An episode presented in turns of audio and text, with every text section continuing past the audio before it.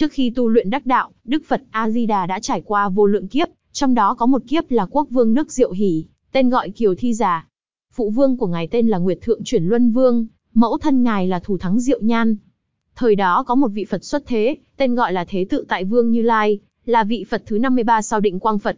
Kiều Thi Giả nghe Phật thuyết pháp, trong lòng vui thích, tâm địa rộng mở bèn phát tâm vô thượng bồ đề. Ông từ bỏ ngôi báo quốc vương, quy y theo Phật Thế Tự Tại Vương rồi xuất ra, được ban pháp hiệu Tỳ Kheo Pháp Tạng.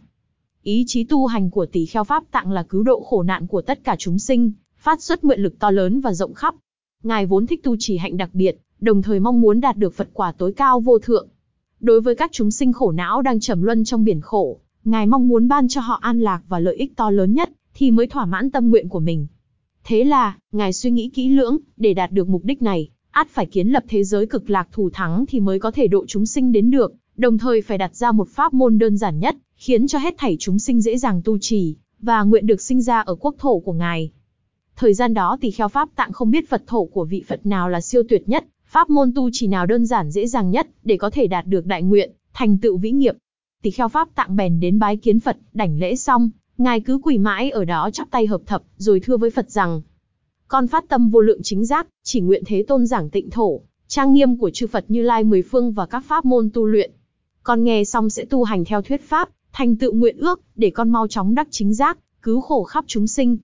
Lúc đó Đức Phật cảm động trí lớn cao cả của Ngài, lập tức khai thị các pháp môn tu luyện, đồng thời giảng cảnh giới quốc thổ của 210 vạn ức chư Phật. Khi đó, tỷ kheo pháp tạng nhờ thần lực không thể tưởng tượng của Phật, và tâm nguyện nhất niệm chân thành cảm ứng, quốc thổ chư Phật lập tức đều hiện lên trước mắt.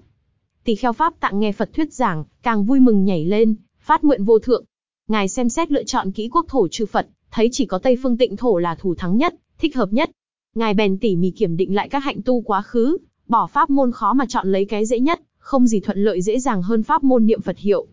Lúc đó, ngài lại bái Phật, con đã chọn quốc thổ trang nghiêm, hạnh thanh tịnh. Khi đó, Phật nói với tỷ kheo pháp tạng, những điều con nói hôm nay có thể khiến chúng sinh vui mừng. Tỷ kheo pháp tạng bạch với Phật rằng, nguyện sư tôn nghe nguyện của con, rồi trước mặt Phật, ngài phát xuất 48 nguyện, sáng lập ra thế giới cực lạc mới, độ rộng rãi chín phẩm hàm linh, mỗi nguyện đều trang nghiêm cực lạc, mỗi nguyện đều độ chúng sinh. Lúc đó tỷ kheo pháp tạng nghĩ rất sâu rằng, nếu không phải là tịnh thổ tuyệt diệu thủ thắng, thì chúng sinh muốn vãng sinh đến sẽ ít, hoặc khó tu trì, tuy tịnh thổ thủ thắng tráng lệ thế nào đi nữa, cũng khó độ được đông đảo chúng sinh cầu vãng sinh ở quốc thổ ngài. Mong muốn thế giới Tây phương cực lạc trang nghiêm sẽ là quả cho các chúng sinh quy túc, ngài đề xướng pháp môn niệm Phật hiệu là nhân cho các chúng sinh tu hành vãng sinh. Một đại nghiệp tuyệt thế nhường này, nếu không có đại lực đại nguyện, sao có thể dễ dàng thành tựu được. Do đó, tỷ kheo pháp tặng phát đại đạo tâm, theo nguyện lực lời thế này, sẽ tu hành muôn kiếp, dũng mãnh tinh tấn, nhẫn nại không mệt mỏi, làm việc thiện không lùi bước. Hoặc sinh làm vua, hoặc sinh làm người giàu có, hoặc sinh làm tỳ kheo, hoặc sinh làm thiên nhân, đều cung kính hết thảy chư Phật, quảng tu vạn hạnh, trồng nhiều gốc đức, cho đến tu các khổ hạnh gian nan, khổ hạnh nan hành năng hành khó làm cũng vẫn cứ làm bằng được, nan nhẫn năng nhẫn khó nhẫn cũng vẫn cứ nhẫn bằng được, cứ như thế tu trì, có thể thấy tỳ kheo pháp tạng đã dụng tâm như thế nào.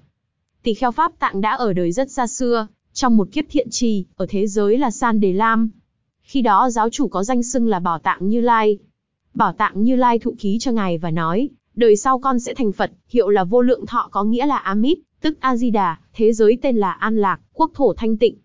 Tỳ kheo Pháp tạng muốn đạt được hồng nguyện to lớn siêu thế như thế này, chẳng phải là một kiếp hai kiếp, mà là hàng trăm nghìn vạn kiếp tu xuất lai, trường kỳ tu luyện tích tụ, mới thành tựu vạn hạnh công đức không thể tưởng tượng, tu xuất ra thế giới Tây phương tịnh thổ trang nghiêm tuyệt thắng như thế này, có thể nói là đã viên mãn thành tựu vĩ nghiệp.